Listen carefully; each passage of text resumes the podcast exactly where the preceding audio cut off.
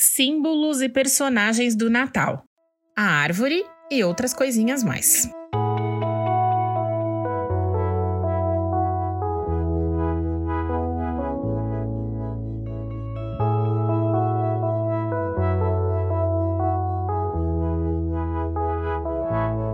Pois é, nós já estamos às vésperas do Natal. E como não poderia deixar de ser nas próximas semanas, esse será o tema dos nossos podcasts. Mas nesta semana, nós vamos conhecer melhor os símbolos do Natal, alguns deles, e também alguns personagens envolvidos nesse acontecimento tão importante que mudou para sempre a história da humanidade. Para começar, nós vamos conhecer um pouquinho melhor um símbolo sempre presente nas decorações em todos os lugares, nas casas, nos shoppings, nas ruas, que é a árvore.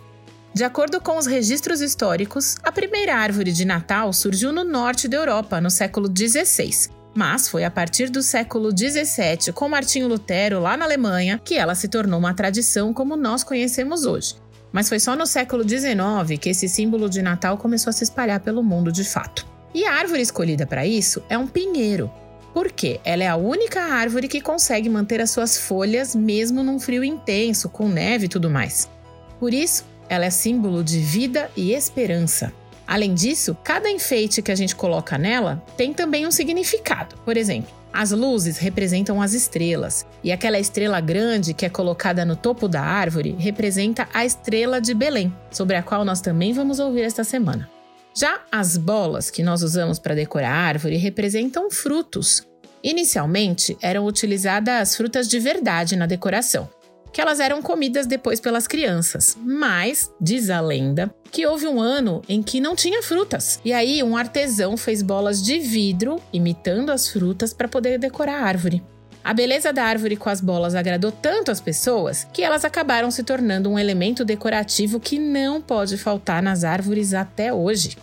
E ainda falando sobre objetos decorativos, a guirlanda que muitos de nós colocamos nas portas surgiu na antiguidade em Roma e é um sinal de boas-vindas para quem nos visita nessa época. Então não é à toa que elas ficam na porta de entrada das casas, né?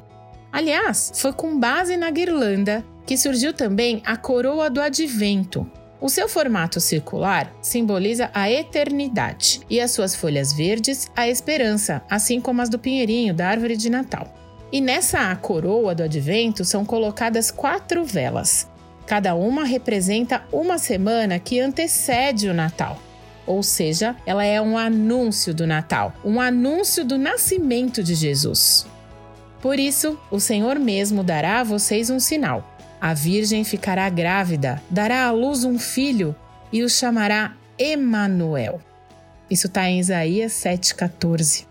Emanuel significa Deus conosco. E que esses símbolos todos que nós vamos ver nessa semana nos levem para perto do Deus conosco, para perto do Emanuel, que eles sirvam para nos lembrar do verdadeiro significado do Natal, que é o nascimento de Jesus.